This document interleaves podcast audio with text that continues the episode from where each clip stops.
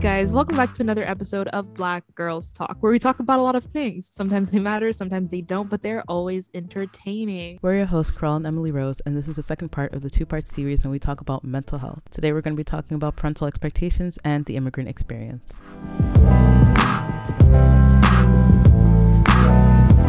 And I wanted to talk about, because um, we talked about men a lot, I want to talk a bit about the concept of um, generational trauma and what that mm-hmm. means. And like, especially as people who like who grew up with like first, I think it's first generation or second generation immigrants. Like some people say second generation because like we were born. Were you born here? No. Yes. yeah, you were born in, yeah. No, like because we were born here technically. So like our parents would be the first generation. Yeah, the first generation. Yeah. So technically like we're second gen I've heard first gen be used though. Like I But me too. Like it's like, yeah. Anyways, so, y'all y'all get the point.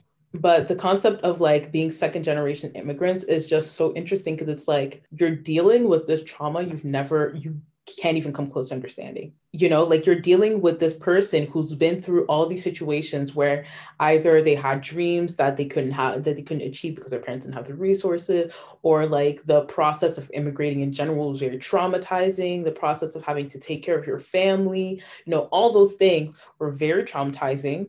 Oftentimes they don't want to recognize it one and two they don't know how like to deal with you. You don't know how to deal with them because you'll never even come close to understanding what they're going through. So i feel like it creates this like huge disconnect. I haven't met very many african parents that have recognized the trauma of their life experiences and it would be very fascinating to meet some but I personally never have. So I feel like that's always something that creates a sense of disconnect between like uh, like or sort of frustration, actually extreme frustration between like African kids and their parents. The thing about intergenerational trauma is that most people don't recognize what is and is not real trauma. Um, let me not say real trauma, because trauma can be different to everyone. But what is and is not traumatic um, many things, like even little things, can cause trauma. Um, and I think we need to stop minimizing experiences and, you know, using comparison as a tool to determine what is and is not um, a significant um, experience, right? Because just because, okay, you walked to school barefoot while lions were trying to jump on your head, and you know, like you had to go carry water from the well and back, and you had to go plow the fields before you could go to school. Obviously, that was extremely traumatic for you. And like that contributed to the person you are now. But like that does not mean that the things that I'm going through are less traumatic, right? And so the constant action of minimizing so i feel like most parents do that. And as someone who's been very um I want to say radicalized in the last year in terms of like what it means to feel and what it means to like live life in general, like what joy, like, you know, the concept of joy, success, rest, happiness, what it means to um, create community, what I want that community to look like. I feel like that perspective has changed and is still changing a lot. And there's still a lot of opportunity for change. But I feel like when it comes to like immigrant parents is just like this is what happiness should look like. This is how you should get there. And once you've gotten there it is mandatory that you be happy. Even if you're not happy even mm-hmm. if you're mm-hmm. not genuinely happy you have to be happy because now life has given you a reason to be happy. Exactly. Like i think that it's very difficult for parents to comprehend that um because they fought for this right? You know we are the I am my ancestors' wildest dreams, you know, they fought for us to be literally exactly where we are. You know, we grew up in decent homes, we go to post secondary educations, we did not die, we are healthy, we have we are essentially what our parents wanted us to be kind of sort of you know with a little slight degrees of variations yes. in it but like they you know, in their eyes, they kind of gave us everything we need to be happy. Mm-hmm. And so mm-hmm. in their eyes, they achieved the goal. And so the idea that like we are not happy, or even they themselves sometimes aren't happy having achieved all that they've achieved, having achieved all that we've achieved isn't really, it doesn't really make sense. Um, and I mm-hmm. feel like that's another component um, that's important. I feel like a lot of Africans um, are very analytical. You know, it's a logic thing. You know, Yeah. logic says, as you were saying, logic says you need to be happy. So that's it. You have roof over he- your head, clothes on your back. You go, you go school. You have a job. You're set, right? You're those are the qualifications to be happy, right? Yeah. So by that definition, I am happy, right? And I think it's because like historically, black people all over the world haven't really had time to like sit with their emotions and think about them Mm. you know like your emotions are kind of dic- were kind of dictated by your circumstances right so misery is only justified by like poverty by by illness by loss you know if you're in positive circumstances then obviously your emotions should reflect those things Mhm. right and so that notion has kind of been passed down from generations to generations generations to generations and even some people now still have that same mentality and will pass it on to their kids right Mhm. and so i feel like it's things like that of like aspects like that of generational trauma that we really need to like pay attention to you know so it's not Yeah. only things obviously um there's things like you know ingrained white supremacy you know homophobic like things of those nature obviously those things are really important to like deconstruct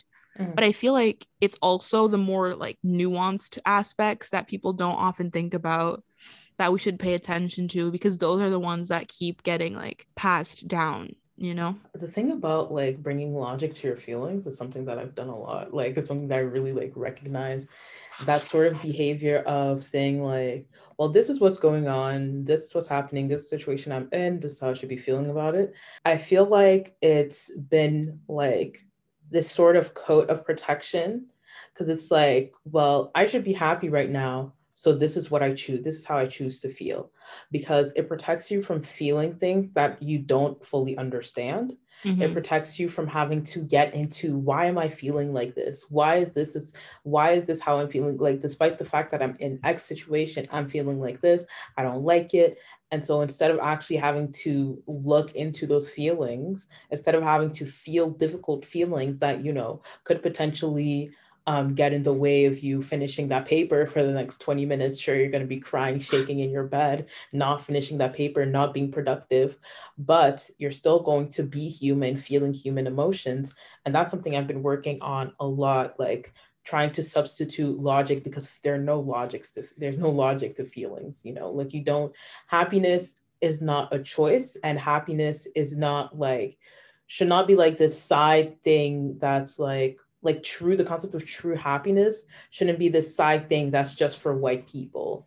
I feel like african communities treat like or like in our case like west african communities treat happiness as if it's this thing that's just like an extra like as if true happiness like the concept of true happiness is just like this extra like right now i could be talking about how uni's hard and how i want to quit how i hate it here and then they'll be like oh why are you thinking about that now you're going to be happy when you have kids when you have work when you're Mm. married da da da da da Delayed these things- gratification. yeah this concept of delayed gratification where i need to wait until i'm at x point in my life to actually feel joy Oh my you know right now you like okay you feel joy right now why are you going out with your friends right now why are you spending time with people right now why are you doing this right now you're gonna do this when you're 30 and by the time Yo. i'm 30 i'm getting pressure to have four kids girl first No, because why is it that in African households there's a limit on the amount of fun you can have? exactly Why is it I go out today, I And the can't go out tomorrow? Exactly. And the limit only applies to like kids,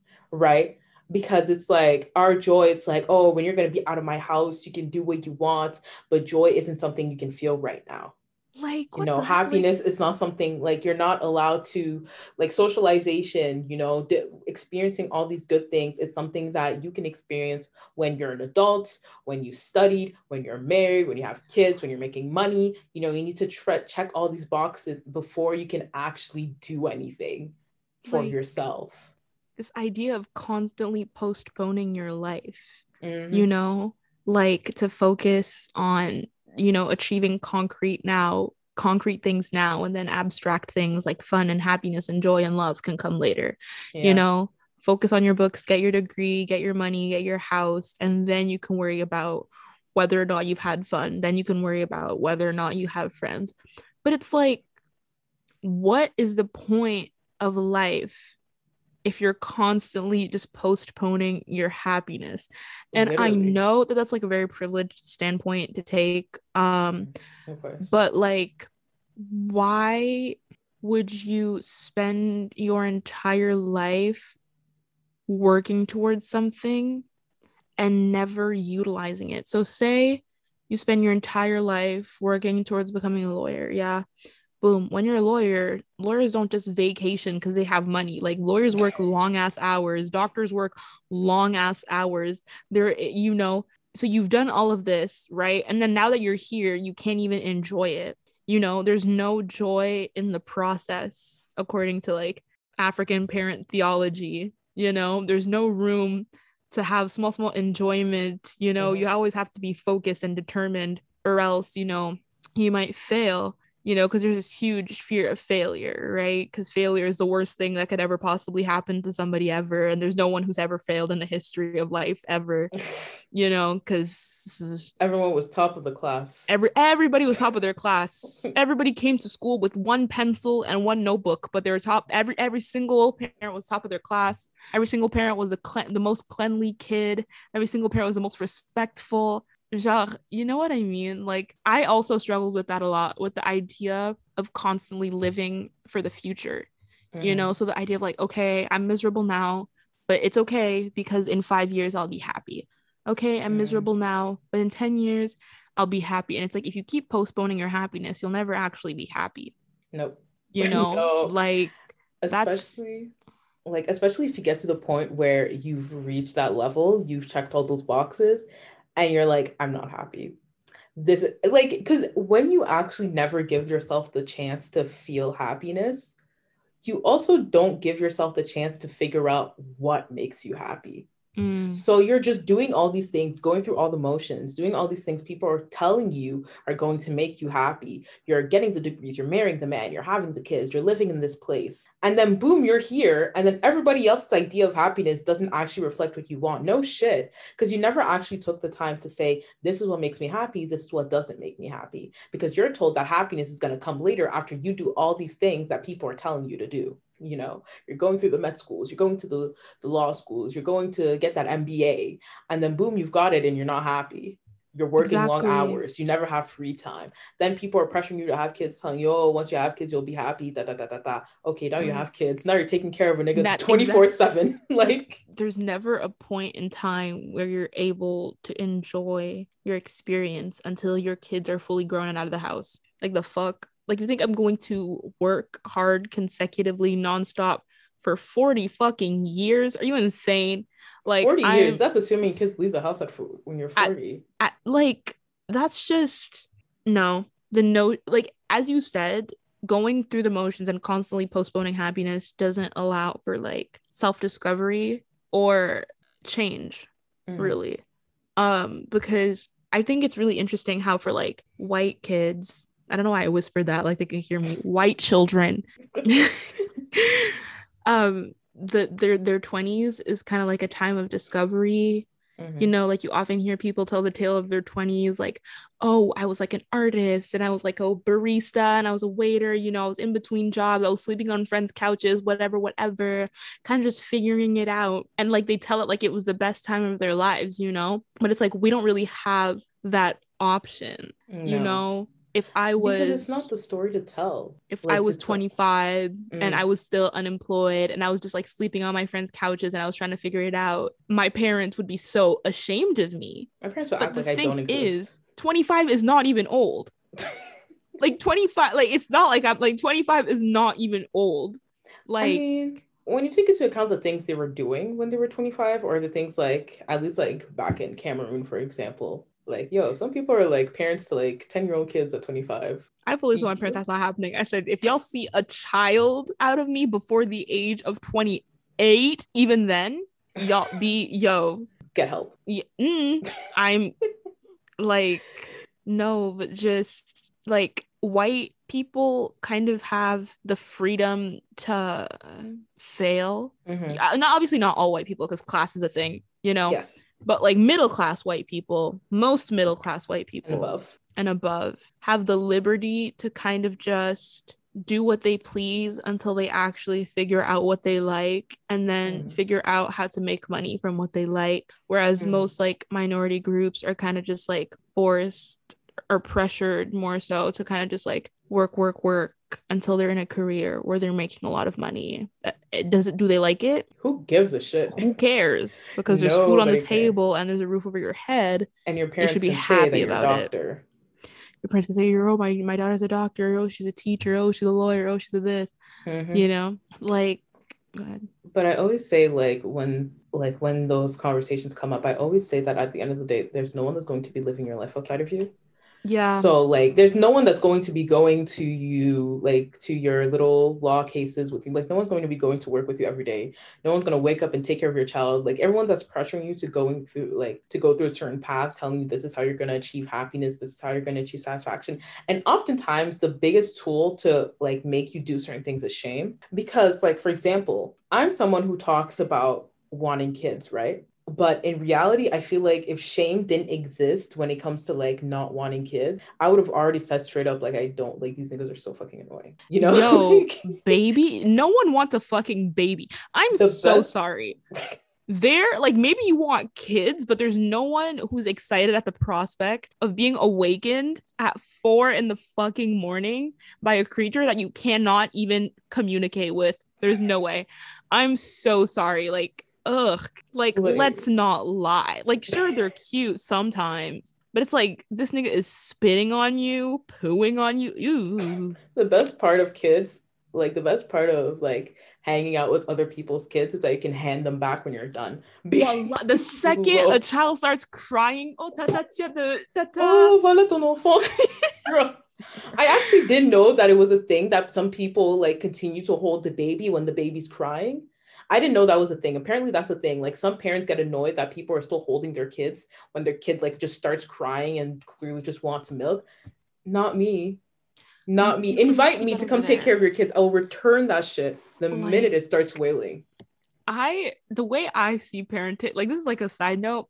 I've always like I don't understand why parents wake up in the middle of the night to go like carry the baby, you know? Because it's like if the child has been fed and if the child has not like defecated itself, Oh, Leave that over there. People are saying the cry the cry it out method is traumatizing. People are saying that's not a good thing to do. So I'm so sorry. that like I don't como se dice give a fuck. Like I'm so sorry. Like genre because no, because there comes a point where on abuse. Genre like a bitch is it's tired. no, but it's a night. Yeah. One person, I feel like there's only so many times I can get up and carry you before I'm like, okay, relax. Like maybe in a night, like I'll carry you genre once or twice. Is it every time that you cry, I'm gonna now get up and do the na na na na na and sing you a song and I have to go to work in the morning? Let's See, not. like that's the thing. Like I feel like a lot of the things that we're told are gonna bring us satisfaction and joy. We don't actually think through whether or not we're actually gonna feel satisfaction and joy. That's how you end up with people who hate their jobs. That's how you end up with parents who hate it Hate- here. Like who hate Yo. being parents. I but I I'm so yo. happy that there are some people who say it though. Like that girl on TikTok who's like, I'm a mom, and if I have to do it again, I would not. I was like, Mhm. damn. Like when your kids see that, they're finna cry. But at But least you were me. honest. You're helping me. Because can you imagine? Because kids are forever. Mhm. Like once you have kids, like you're, You're forever a parent.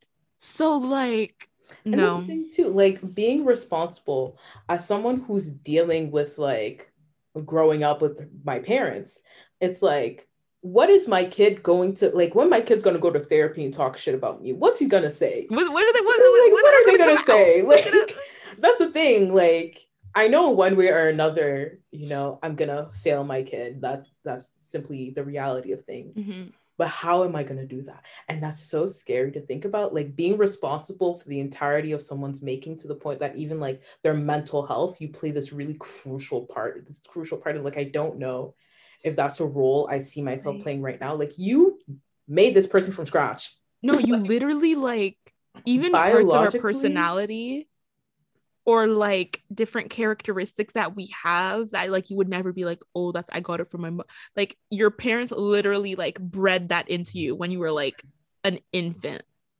And like kids when they're younger most of their behavior are simply responses to things that are happening. Like they're not you know like a lot of times the things that they're doing are simply just responses to things that are happening. They're literally just feeling all the time you know and like dealing with that as an adult is hard. Dealing with that like the whole ass child girl. Yeah no personally me right now shout out to everyone who has kids under the age of 20 because i don't know how y'all do that um y'all who are trying to bamboozle us into having kids young we see you and i don't believe you. It can't be fun. I'm sorry. Like everyone like the whole like young parent brigade on tiktok trying to like coerce us into coerce us into having kid like when i'm 30 i'll be at the bars with my kid. Good for you. I don't care. Yeah. I'm gonna spend my years of youth asleep and having fun yeah, I'm not drinking with my spawn. Thank I'm, you. Like, Thank you. why would you want to? Anyways, that's like huge tangent. I just don't yes, understand why you would want to deal with that. But like mental health, I feel like mental health in kids is also something that parents underestimate. Like, because kids, um, like kids get parentified. Oftentimes, like our immigrant parents got parentified and they got given like the roles of grown ass adults when they were like mm-hmm. five, you know. So they think that kids are a lot more intelligent that they are are able to do a lot more than they actually are capable of doing. And so like when kids will do something they'll think like parents parents i feel like think that kids have a sense of morality that they See, can tell what right from wrong. And i feel like there are situations where kids can but i feel like there are a lot of situations where kids simply like need to have it be told to them or explained to them better there's this like paradox that a lot of African parents have, which I think is really interesting. The kind of like dichotomy between treating your child like a baby all the time and treating them like they're grown.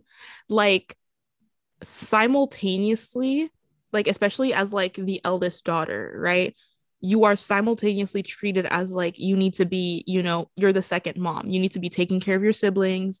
You need to, if I'm not there, like you need to be making food for them. You need to be making sure they're okay, whatever, whatever but then simultaneously being like infantilized. So it's like you're not allowed to make your own decisions. Mm-hmm. You don't mm-hmm. really control your life. You can't really. So it's like, which one is it? Am I an adult? Mm-hmm. Or am I a child? This is actually a discussion I've had with my parents. The concept of when you want me to work, you want me to be a parent. Mm. But when mm. you want me to obey, when you want to restrict me, then you want me to be a child. A child. You can't be calling me mama just to make me do labor. Like Yo. no, like leave me alone. Like I'm either the kid or the I'm either the kid or the parent. You're gonna tell you're gonna give me a curfew. You can't be after then like oh you need to be doing this that for your siblings. Nah nah nah. No, we can't be having both. No no we, we cannot. Like I'm gonna be... play either role, but I'm not gonna be playing the role you want me to play when it's convenient for you it can't be, oh, I thought you were more mature than this, but also we are your parents and we know better. Which one is it? Do you know better than me? Or am I capable of making my own decisions? Which one is it?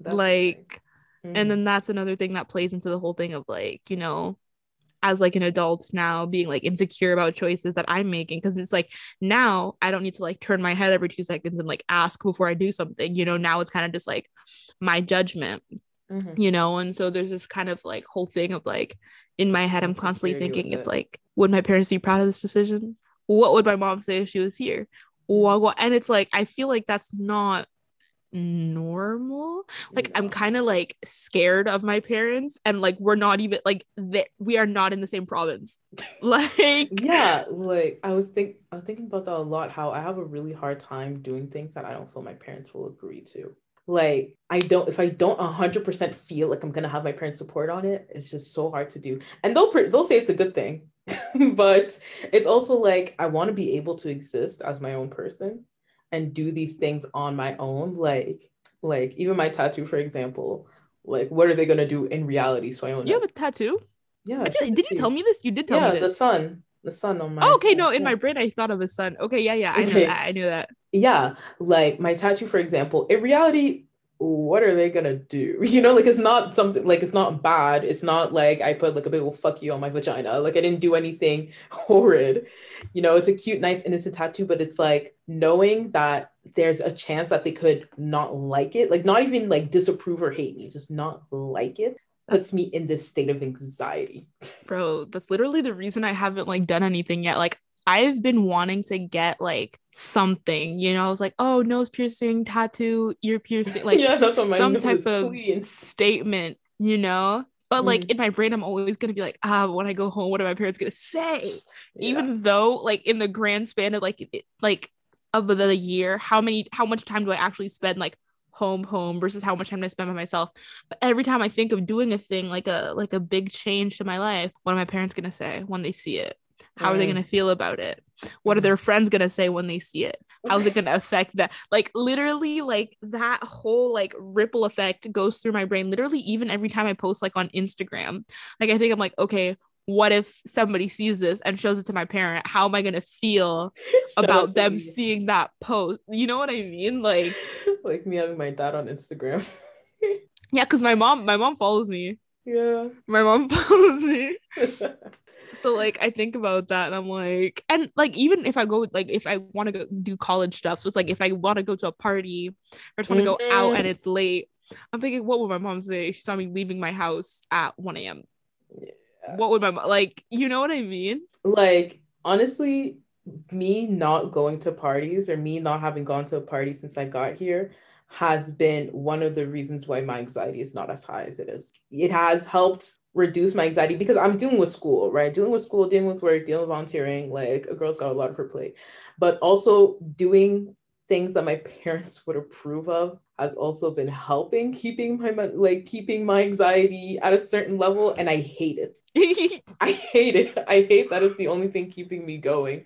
But honestly like i'm trying to uh, i'm really trying to like unlearn that concept like that's one of my biggest things moving forward working on my mental health and all that just trying to accept that look certain like there's some people who do it so well some people who can literally just come with holes in their faces and they just like they know their parents are gonna scream and they just do it.